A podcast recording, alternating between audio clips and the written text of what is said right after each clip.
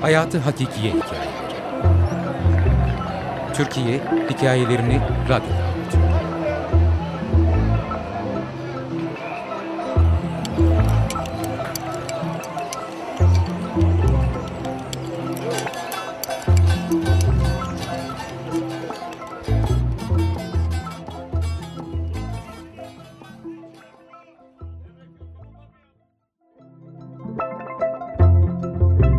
Benim hikayem.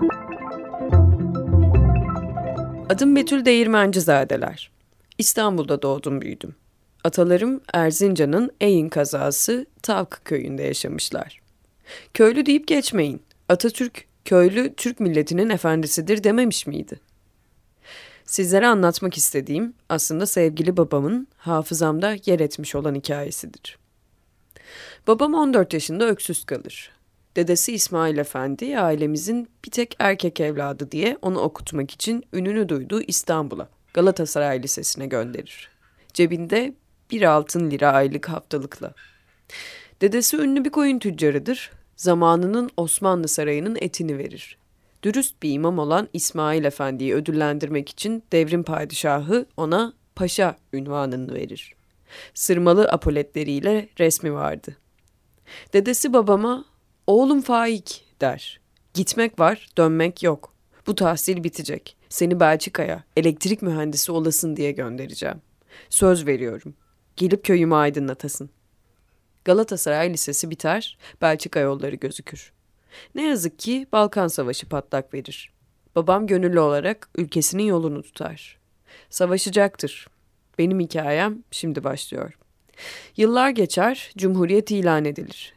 Ülke huzura kavuşur. Yıl 1923'tür. Babam evlenir.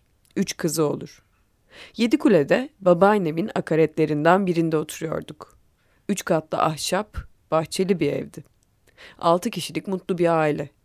Ablam Gedikpaşa Amerikan Koleji'ne gidiyor, ben de semtimizde bulunan bir İtalyan ilkokuluna.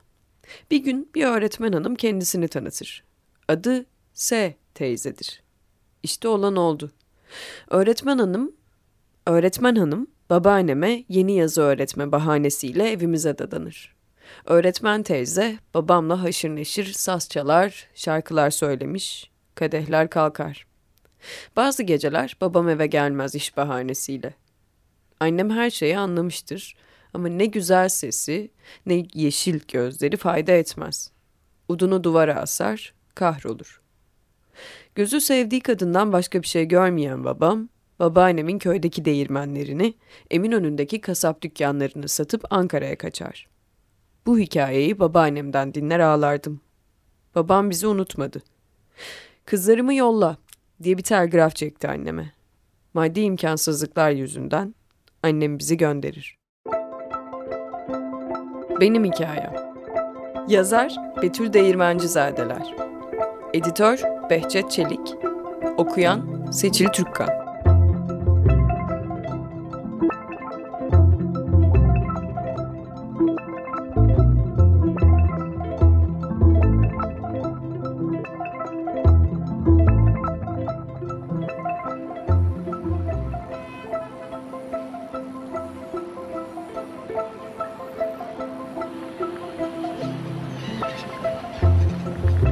Hayatı Hakikiye Hikayeleri Türkiye hikayelerini radyoda